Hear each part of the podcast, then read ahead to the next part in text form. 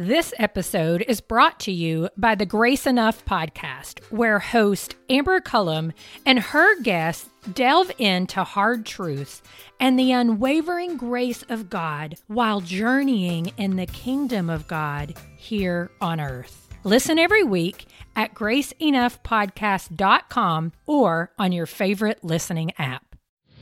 Welcome to the Table Podcast, where we discuss issues of God and culture. Brought to you by Dallas Theological Seminary.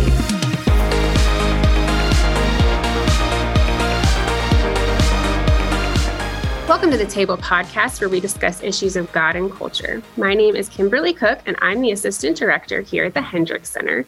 And today we are going to be talking about modesty in the church. We hope to be engaging the general conversation around purity culture and hopefully moving a little bit even past that conversation. And to help us get there, we are joined by Jonathan Pokluda, the lead pastor of Harris Creek Baptist Church, and our resident scholar speaker and Hendricks Center Research Associate, Christina Crenshaw. Thank you guys so much for joining yeah, us. Yeah, thanks for having us. Thank you. Absolutely. All right. So, first, before we launch into the meat of our conversation. I just want to give uh, everybody who's listening and watching an opportunity to hear how did you first begin reflecting on this area? How did you encounter the concepts of modesty culture, purity culture, chastity, all of that? How did you get to the point where you were thinking through it and having thoughts to the level that you would be a guest on a podcast? So, um, Jonathan, who's also known as JP, so if I call him JP, that is still the same person. Uh, Jonathan, why don't we start with you and then we'll hear from Christina. Yeah, thanks. Thanks for asking. So, for 12 years, I led a young adult ministry called The Porch, and in doing that, we would uh, do retreats. And in going to those retreats, you would, you know, we would uh, there's water slides and swimming pools and lake parties and all the things, and just trying to think through, oh, okay, what instruction should we give uh, the participants to help, you know, just help them be wise, help protect them from others, all of the things. And really, I would say over the past 12 years, there's been this shift where things that were largely acceptable emails that you'd send that no one would would ever question. Now are like wait a minute that's that's body shaming that's out of bounds. Hey that that stirs up uh, that feeds purity culture and creates shame for people and re-traumatizes and triggers and all of those things. So you you have to be extremely thoughtful on the topic in the way that you approach the topic and i'm sure we're going to discuss it but there's there's ways that the church has missed it and i think for some of your listeners i think we're at a risk when we just kind of throw out everything and say oh you know, he or she has used some of those terms, so they must be in that camp, and I'm not going to listen any longer. And I think you have to approach these things with an open mind and and ready to learn, and that's how I want to approach them. Awesome. And yeah. then Christina, how did you start thinking through these things? I think when I was first intentional about considering, well, what is purity culture and what does it mean to, you know, engage dating and relationships with a semblance of intentionality and purity, that was probably my senior year of high school when the book I Kissed Dating Goodbye came out. I don't know if I would say that that was the height or the beginning, but it definitely falls under the umbrella of purity culture. And I remember reading the book and actually thinking this is helpful. The thesis of the book, anyway, which is let's not be casual or cavalier about how we treat fellow brothers and sisters. Let's be, you know, intentional with the way that we date and pursue people. I remember thinking that's actually really helpful conversation that I don't really remember people having beforehand. And I think you know, similar to you, JP, there were times you know, primarily in high school, where things were said in youth group that I thought, oh, well, that feels a little misogynistic, or that's directed towards women, and it sort of, you know, negates and disqualifies men from the conversation. But holistically, I remember encountering purity culture and thinking, oh, this is actually really freeing to have some guidelines. So that was my first encounter with what I would consider purity culture was senior year of high school reading I Kissed Dating Goodbye. So, and I, am so glad that you bring that up. And, and, that's kind of what we're talking about, even when we were using the term purity culture. And I, I, something I read said that uh, I Kissed Dating Goodbye was one of the main textbooks of that culture. I thought that was an interesting way to put it. So I think it is worth recognizing, and you just did, but I'm going to reiterate a little bit that we, there is an element that we need to be very deeply thankful for those who, um, for the heart behind those in the church who, during that era, who were trying to address societal issues of um, various kinds and and they were doing it the best they could and they were trying to do it in a way that was accessible especially to teen to teenagers and they were they were really trying. And there were some good things that came out of it especially if you look at some of the statistics that changed after that era in the church it's pretty startling what they really did accomplish societally um, that is not to say that there weren't some negative ramifications that I'm sure we'll touch on in, in a second, but we do want to be super thankful for what they did. And we also want to be um, really honest with ourselves, even if it doesn't fit with society, what society seems to say. We want to be really honest with ourselves and reflective about what scripture says about um, just instruction and warning on sexual sins and chastity and just everything in that in that arena biblical vision for for sexuality all all of that. So we want to be honest to what we see there. So my first question for you all is let's dig into scripture and what scripture has to say and um, some general definition of terms and what we how we should be thinking about all these different terms um, so, what do you guys see as the biblical roots for these concepts of modesty, chastity, biblical vision for sexuality? What do you see in Scripture that we need to look at and say, okay, we've got we've really got to hold to these things, and we can figure out what that looks like in our current context. But these are these are non-negotiable, so, you know, mm-hmm. instruction. I'm going to let the let theologian go first. the nice. lead pastor. Yeah. yeah. yeah. So, 1 Corinthians 6, uh, 18 through 20, and, um, flee sexual immorality. All other, person, all other sins a person commits are outside the body. Whoever sins sexually sins against their own body. Do you not know that your body is the temple of the Holy Spirit who's in you, whom you've received from God? You are not your own. You've been bought by a price. Therefore, honor God with your body. And so we have this this is kind of out the gate. Hey, Paul's letter to the church in Corinth. We this is how we need to think of sexual immorality. So then the debate comes. Hey, what is sexual immorality? The word porneia. Uh, you know, and really it is it's anything other than the the kind of intimacy that God allows, which which we believe is, or I believe, I'll speak for myself, uh, in the context of marriage between a husband and a wife. And from there, you have First Timothy two, you have First Peter three. These touch on these are your your classic. Um, modesty scriptures that people will go to that that both essentially say something very similar. That is hey don't let your beauty come from the outside. And so if somebody's going to attack the scriptures uh, these are most likely one of the three verses on the topic at hand that they're going to throw stones at. And so we just have to dig in and say, okay, what do these what do these say? Uh, who was it being said to? What does it mean? What did it mean for them? And what what does it mean forever? Like what does it mean for everyone? Uh, others are, you know, keep keep the marriage bed um, pure, undefiled. Hebrews Proverbs 31 uh, 30, charm is deceitful, beauty is fleeting, but a woman who fears the Lord is to be praised. I mean, these are some of the scriptures that are going to come up pretty quick in the topic. Yeah, I think um, because I knew that you would be able to cite more scriptures than I could. But I, I think too, when I think about, you know, your body being a holy temple, mm. you know, mm. the Lord says that your body is a temple. And so it's really a question of, you know, are what we do, uh, our thoughts, our actions, you know, the, the way that we, our posture, our heart posture, our body posture, is it honoring to the Lord? Mm-hmm. Um, and I do think that there are some different, you know, maybe more nuanced conversations to be had within the context of marriage versus, you know, singleness. But I do, but but what is shared between marriage and singleness is really the question is this honoring to God? Is this honoring with my body? Is this honoring with, um, you know, the way that I'm representing the Lord?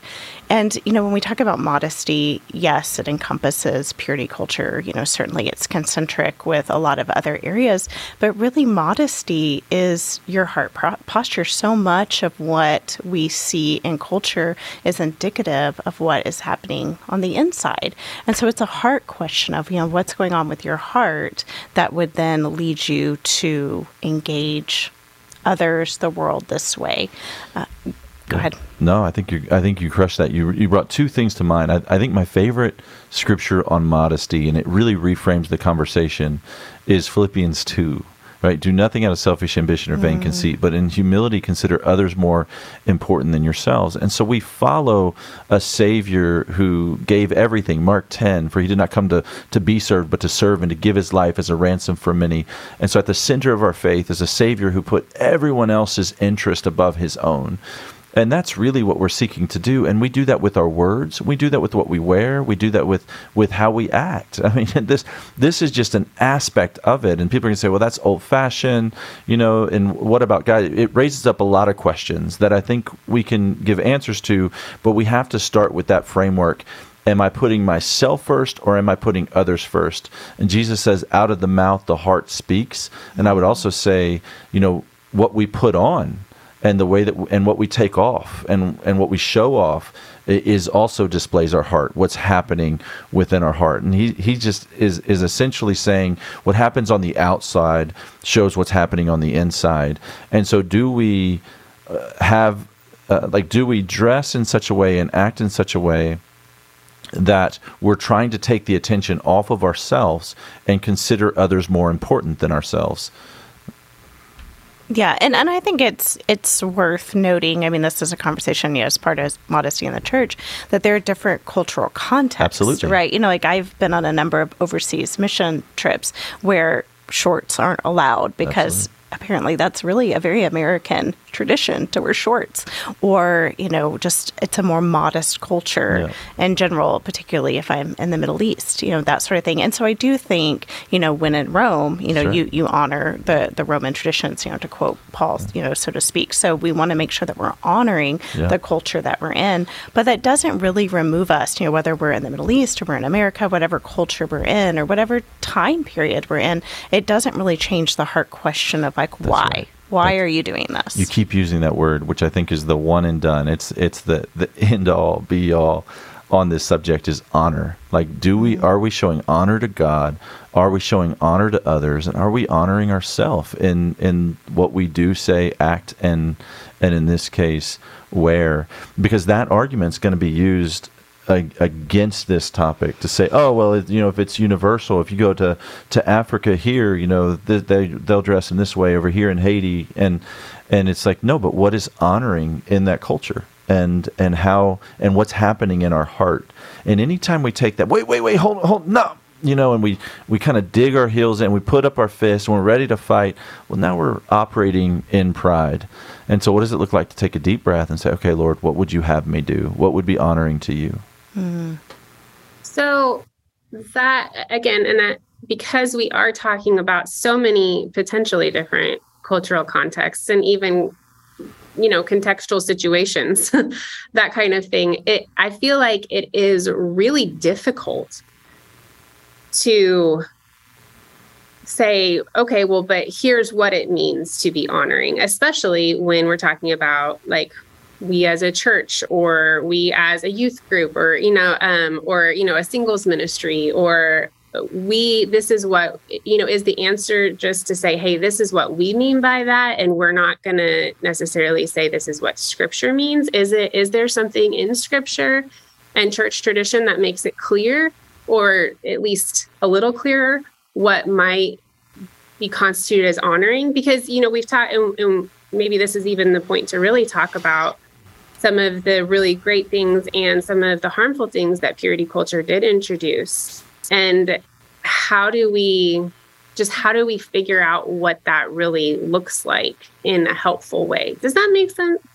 Yeah, it does. I think what you might, or, I mean, I don't want to put words in your mouth, Kim, but I think what you might be hitting on or getting at is how do we discern like legalism from like the heart motivation? Because you're right. Some of this can become legalistic very quickly, and we can all think of different fundamental church situations or even other cultures, you know, outside of Christianity.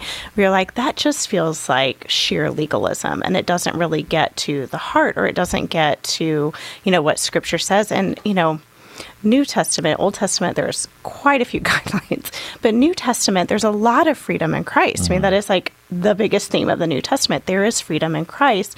You know, a lot of things are permissible, but not all things are beneficial.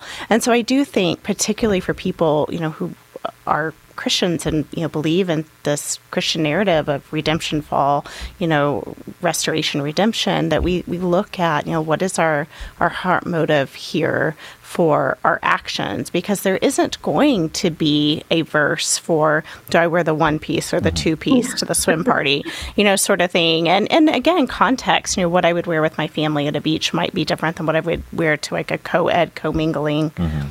you know, singles church party but it but again that doesn't kind of change like well what does scripture say mm-hmm. about the overflow of your heart mm-hmm. and so part of what purity culture maybe missed was the heart motive they focus perhaps I've, I've heard the argument too much on the rules and not enough on the why I think that's good. I, would, I would give another word that I would put just under honoring uh, in order of importance, and it's thoughtful. And so you said, Kim, it's hard to know what's honoring to others. And I, I think if we go into that thoughtfully, and if we just give consideration to how they may feel, that's where I see a, a lot of uh, millennials and now Gen Z just skipping that step of well i didn't even think about that well we don't as followers of jesus we don't have the luxury to not think about that mm-hmm. and so it's just like okay what if if a group of guys are playing volleyball in a co-ed environment and they all take their shirts off you know they just need to be thoughtful. Like, hey, how does this make our our women friends feel? Now, there's people that are going to hear me say that and say, "Man, that is ridiculous. That is absolutely insanity." And I say, you you can never be too thoughtful in in considering someone else's feelings and emotions, right? And I think that loving others is often just inconveniencing ourselves for their good. And so I might be hot, you know, with my shirt on, but that's okay if if that's helpful to other people. How can I live in consideration to other people? How can I be thoughtful? Mm-hmm. You know, I I've done a lot of work with an, an organization called Relational Wisdom, and so has our center. And one of the fundamental principles that really challenged me, excuse me, challenged me uh, was the idea, more or less, of the application of the gospel to each and every interaction that I have with another person. Hmm. Mm-hmm. And so when I it, when I'm you know going through my day, even though I'm tired or I'm stressed, I need to be willing to die to myself and you know think of the the you know perhaps custodial person that's right there with me and mm-hmm. and take a moment and say hello and how are you and recognize them as a as a person and or think through my um, my interactions that I would have with my coworker you know think think through them like you're saying with regard to being thoughtful and I guess when you were when you were talking JP it made me think of that same idea of I am willing to to a degree to crawl up on the cross and die to mm. what I would prefer, mm. or you know, even being willing to take the effort to do it. Mm-hmm. You know, and and that in and of itself is a way of applying the gospel to your relationships. Mm-hmm. So all right. So we've talked a little bit about purity culture. Is there anything else you would like to say about that, um, about that movement or where it even is nowadays? Are there still people who hold to that? Um, what is the current state of that conversation? I just think, I think the, I, I, Christina nailed it um, Dr. Crenshaw on the idea, the reality that if we focus on the rules, then we miss the heart. And and so when we talk about purity culture, if we're saying, "Hey, don't do this. Here's the here's the boundary. Stay within the lines," And so I'm a I'm a dad of two daughters, and I at an early age. I mean, I'm my my daughters are 13 and 15, and we talk. Hey, sex is good. It's a gift from God. Mm-hmm. God invented it. He he. It is the brilliant idea of the Father, Son, and Holy Spirit and and one day my prayer for you is that you would get to enjoy it in the context of marriage and what you do outside of marriage is going to steal from that. Now I've, now my story is that? Like i wasn't a believer when i was dating and i, I wasn't following jesus. And so I, I have this i have a sexual past. I have sexual addiction in my past pornography addiction in my past and i and i have stolen th- things from my marriage prior to ever even meeting my wife. Now there is grace and there's healing that takes place and I'm, i get to experience incredible freedom in Jesus. But C.S. Lewis says that when you climb over the fence to taste the fruit, it doesn't taste as sweet when you enter through the gate. And I think that's just an amazing metaphor when we're talking about purity that the person that we're speaking with has to understand that we're not trying to take something from them, we're trying to give something to them.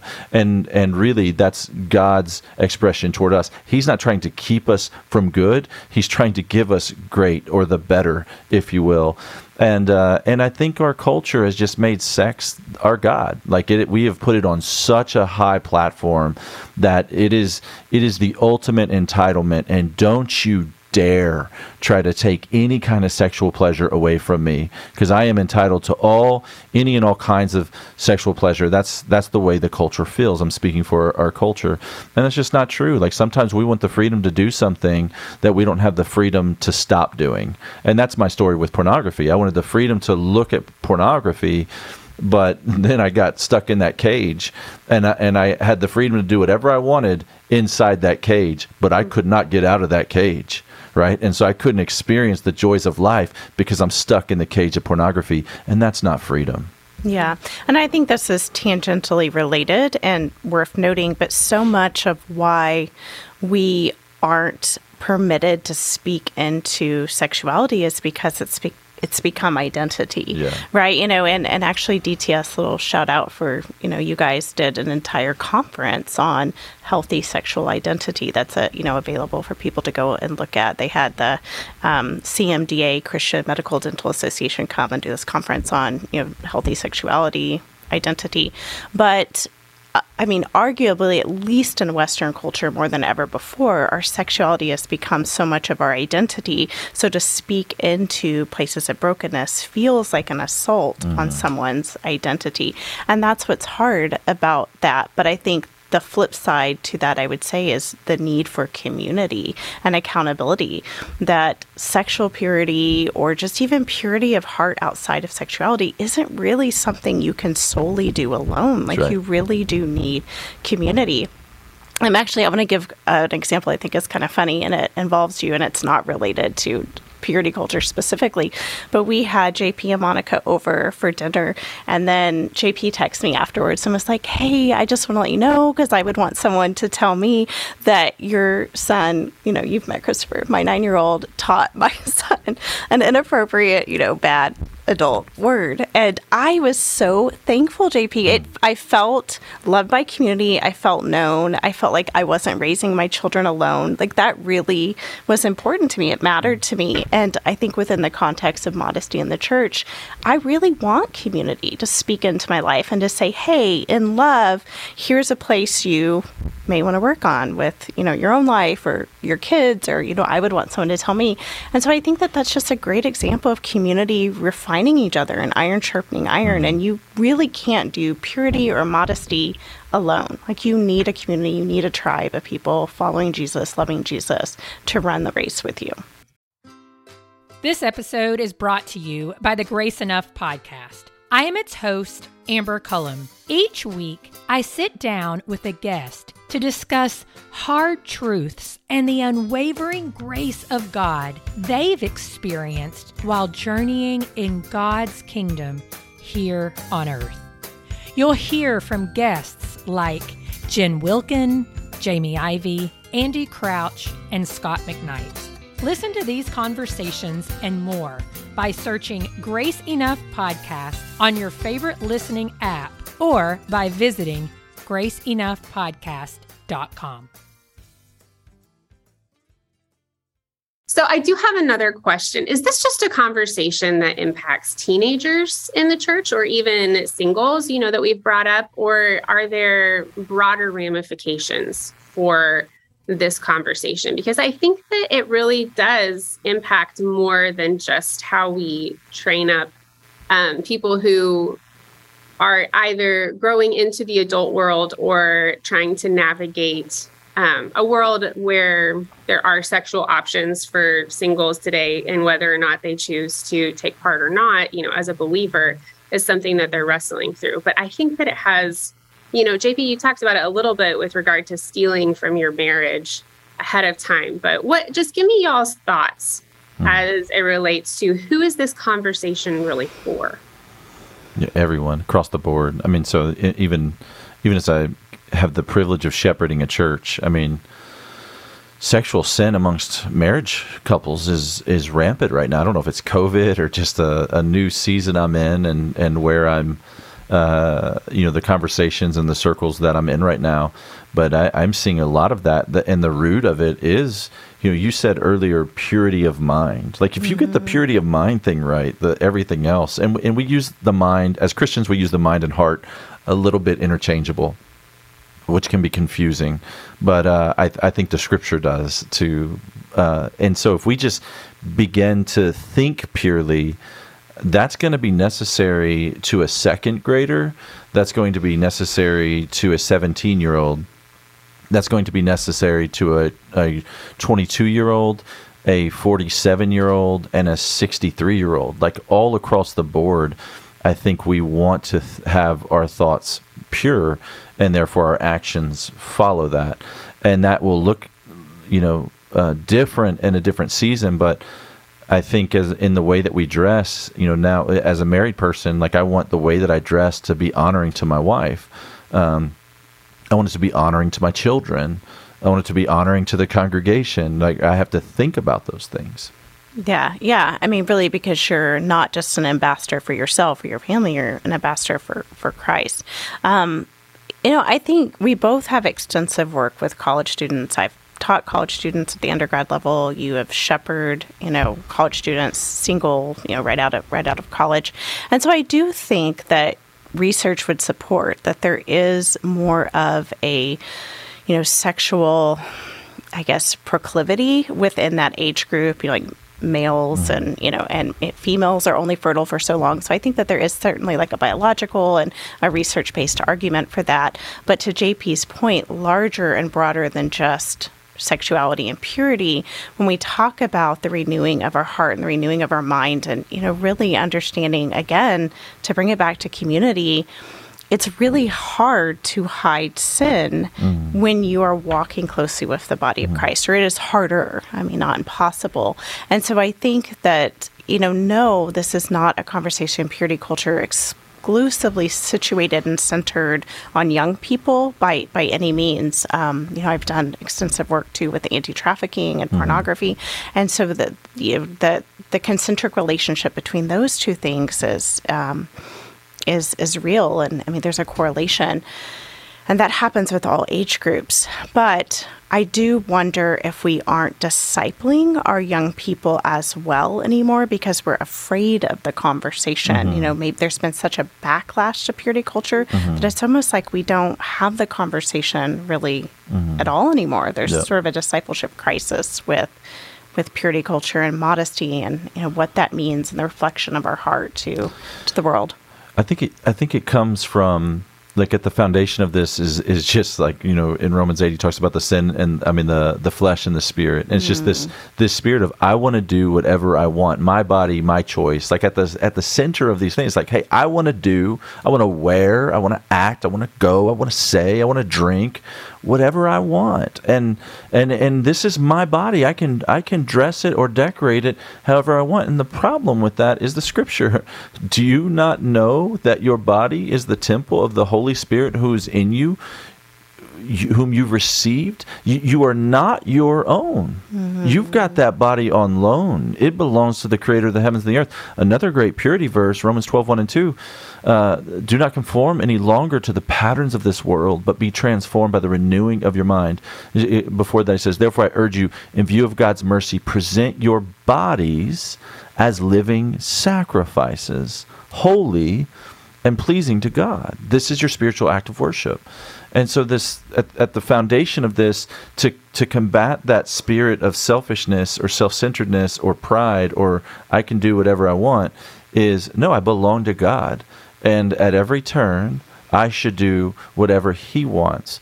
And as as a as the male voice between the three of us, I just I am not in any way at any point in this podcast or discussion speaking directly to women. like yeah. this is a male and female issue, and so I, I want to make sure that that's clear because I think sometimes ladies can feel like oh when you talk about modesty you're talking to women. No, no. Like even if you go back to my volleyball analogy, no, it like guys have to be thoughtful. Guys have to be honoring as do women. Yeah. Yeah. and again, yeah. Sorry, go ahead, Christina. Well, again, you know, if, if this is, you know, transcendent to the heart, you know, the body and the mind are, you know, connected to our outer appearance, then it isn't just a female issue. It really is a male, female, you know, mm-hmm. what is the condition of what's going on inside your heart. Mm-hmm. Yeah. Well, I was actually uh, off of that. I, I do want to talk a little bit about the role of women in this conversation because it has been so strongly I guess the responsibility for this conversation has been so strongly put in the female camp mm-hmm. at times. Yeah. And um, and I, I want to get y'all's thoughts with regard to this conversation surrounding modesty and the church and how it interacts with um, feminism and the idea that it, that in talking so much about modesty that you're still especially with regard to women that you're still essentially sexualizing their bodies even if you're you know trying not to because you're trying to have modesty take control. What are y'all's thoughts with that as far as um like you you talked about some of the backlash to the point that we don't we're not 100% sure how to address it with our kids these days let's let's talk a little bit about what that backlash really is and some of the critiques that have come about even beyond just the evangelical church kind of looking back at purity culture but even the wider conversation around sexual abuse and sexual assault and mm-hmm. again the feminist critique yeah, I like how you're deferring to me on this one. Mm-hmm. Yeah, yeah. um, I want to start Bible verses. yeah, yeah. give me feminism. well, I I do want to say I want to start because I have a very harsh critique of. There's been four waves of feminism. Some people are arguing that we're entering a fifth wave, although it's hard to define it when you're in it. It'll have to be retrospectively that they do. I want to say that there's so many aspects and facets of feminism for which I am thankful and I have benefited. The right to vote vote, the right to equal pay and a place at the table in the workplace. That there have been so many great things that women who have come before me have done in the name of promoting women. One of the things that has not been, I think, beneficial to women has been the sexual revolution. You know, from that we see, you know, for example, like Roe v. Wade, we see, um, you know, sort of like sexual pleasure on demand. And again, you know, that conflating our sexual identity with our right to, you know, access to that.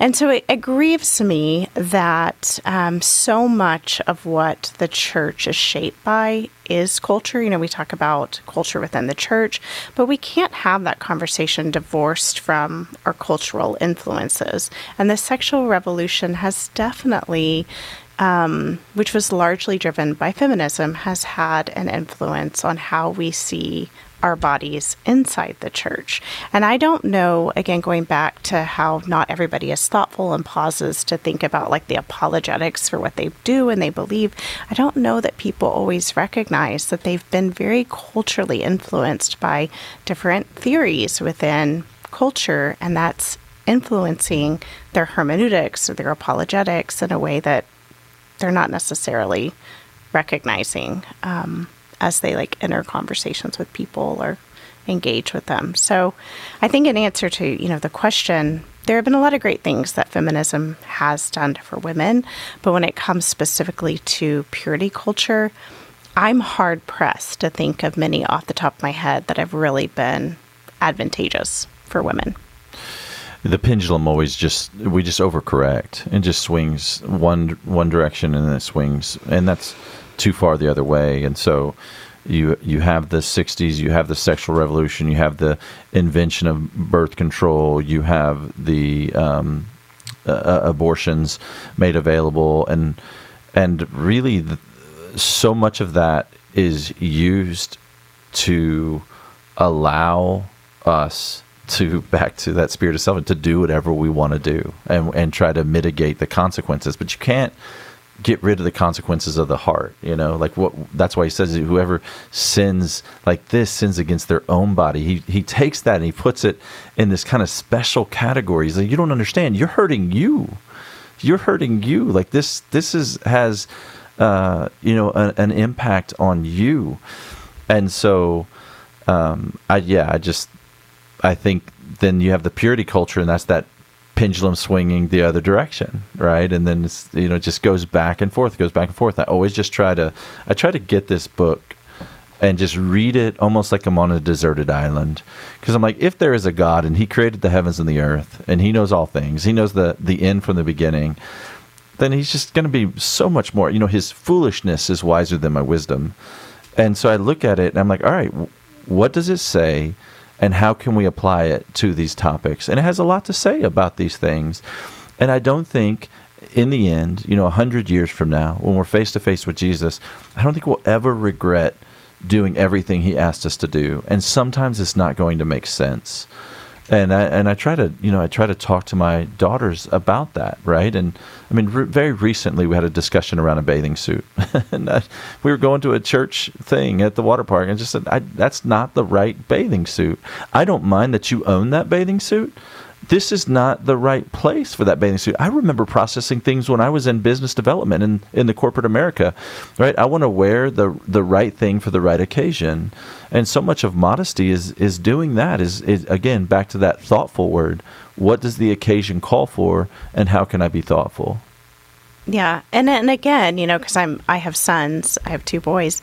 I'm thinking, well, how does this how is this applicable in the context of sons? And you know, on the one hand, to be like very pragmatic about it, my boys really do like to wear the swim shirts. Mm-hmm. They feel like it's not modest if mm-hmm. they're running around shirtless. But you know, to make this a little bit because you know that is so pragmatic but more abstract and transferably i think it, it, it again goes back to what is permissible within that mm-hmm. context mm-hmm. because I think they're less apt to feel that way if they were just with their family, you mm-hmm. know, in our backyard sure. in the pool versus when they have other people around.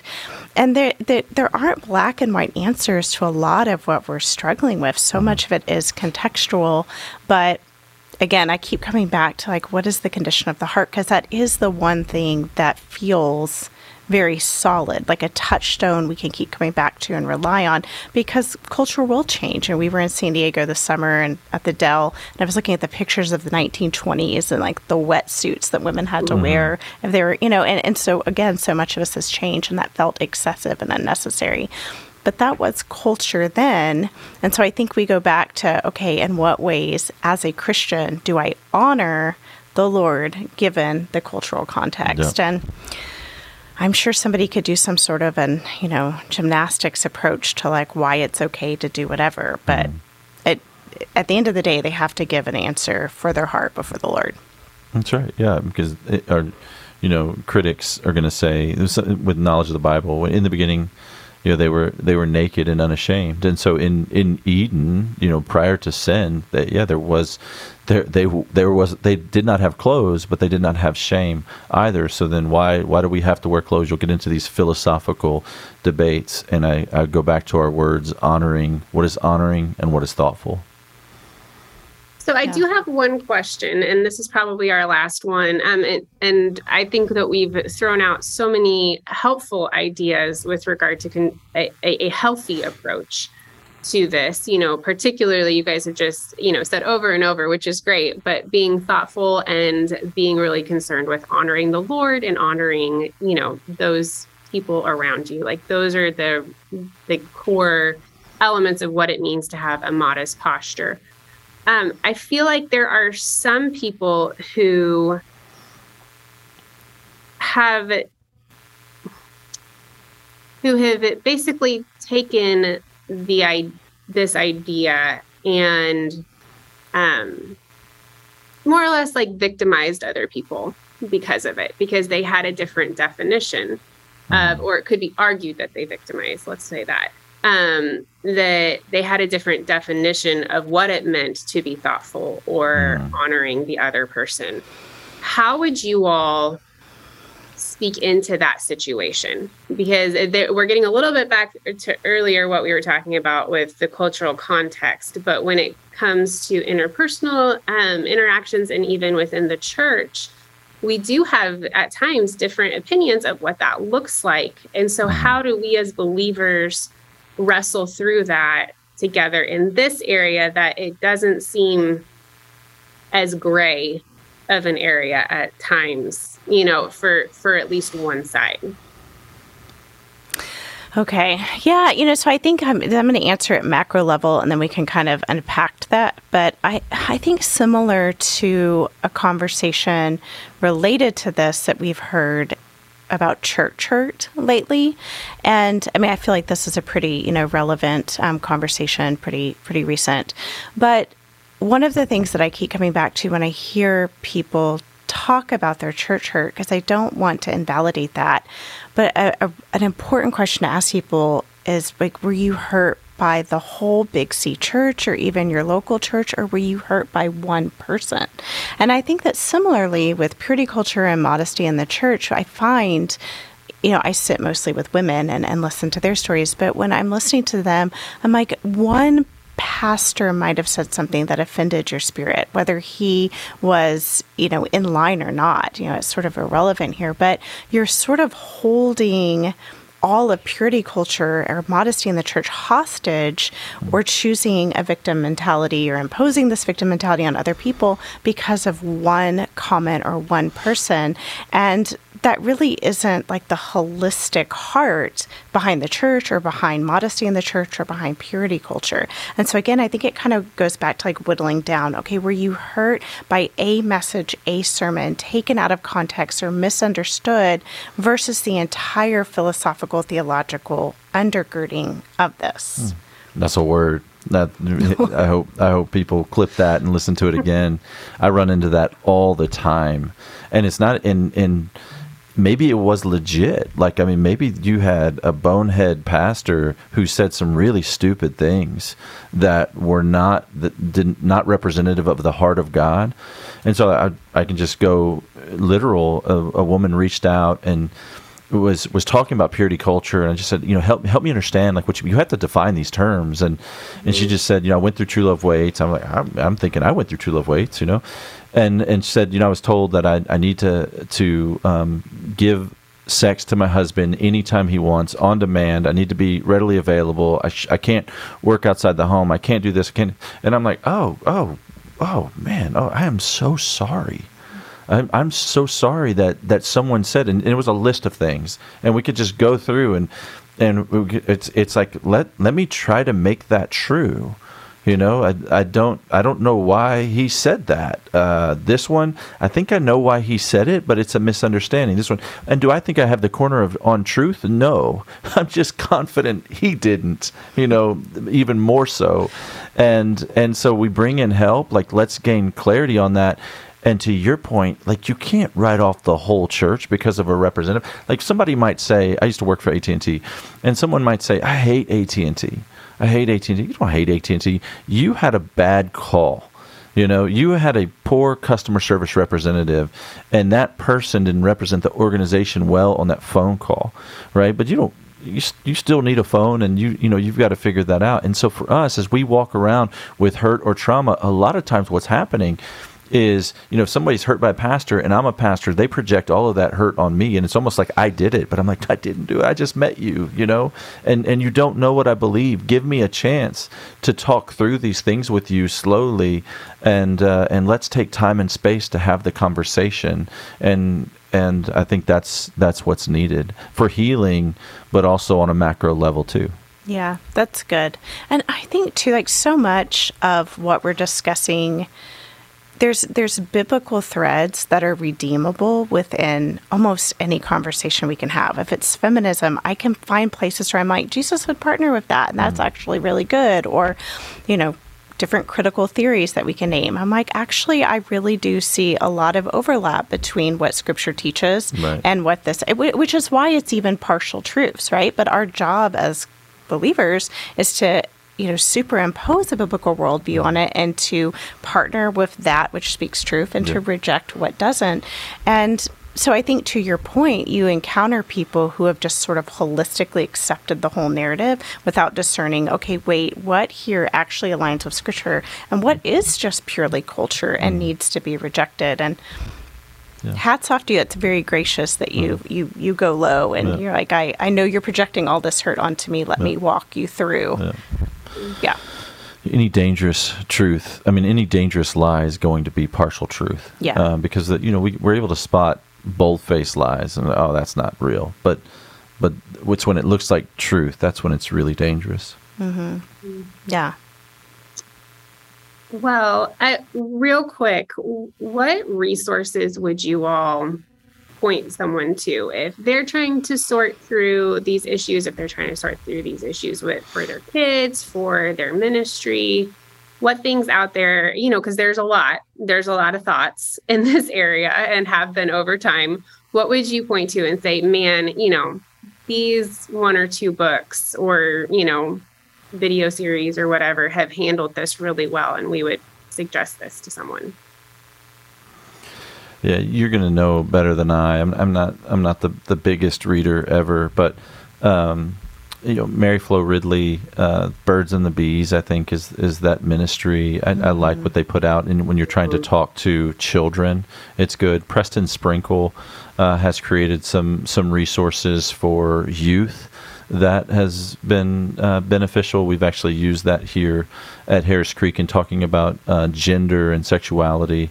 So those those two come to mind. Uh, Jackie Hill Perry, mm-hmm. I think when we're talking specifically about gender and sexuality, she's got a lot of great just books and different content out there.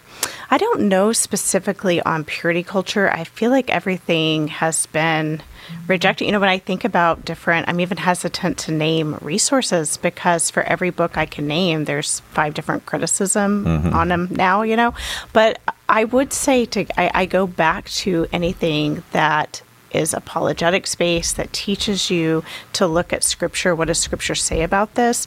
I'm a big believer in people's ethos. I want to know the fruit of their life. You know, before I, w- I want to listen to your book or your podcast, I want to know like, well, do you actually have a healthy marriage? Mm-hmm. Are you mm-hmm. like flourishing in this? Do you, you know, before I have to, you know, want to hear what they have to say on something. So I would just say as a litmus, I don't know if that is a resource, but as a litmus, look through the lens of what is scripture actually saying about this before you just wholesale accept what somebody is teaching you because not all teaching is profitable out there. Some would say outdated, you know, an amazing resource out it's there. It's his book. It's his book. Outdated is a good. this is the part where we plug his book. No, uh, no out, outdated is I'm a joking. good book. I um, ended up getting three in the mail. I ordered one, yeah. and then your team sent me two, and I gave them to my Was college it, we students. Can't, we can't give them away. Okay, that's that's the reality. We just somebody wants one, we send them three. so if anybody wants one. Yeah. I purchased one, but but I would say it's for singles, right? It's for singles dating. Outdated. I have given that book to a number of college students, actually or at least three. well, I just want to thank you guys so much. Yeah. Our time is up, but we I really appreciate just being the opportunity to sit and chat with you all on this. Yeah. We, it has been a lovely conversation. Thanks for having us. Mm, thank you, Kim. Appreciate Absolutely. You. And we want to thank those of you who are listening and just ask you to be sure and join us next time when we discuss issues of God and culture. Thanks for listening to the Table Podcast. Dallas Theological Seminary. Teach truth, love well.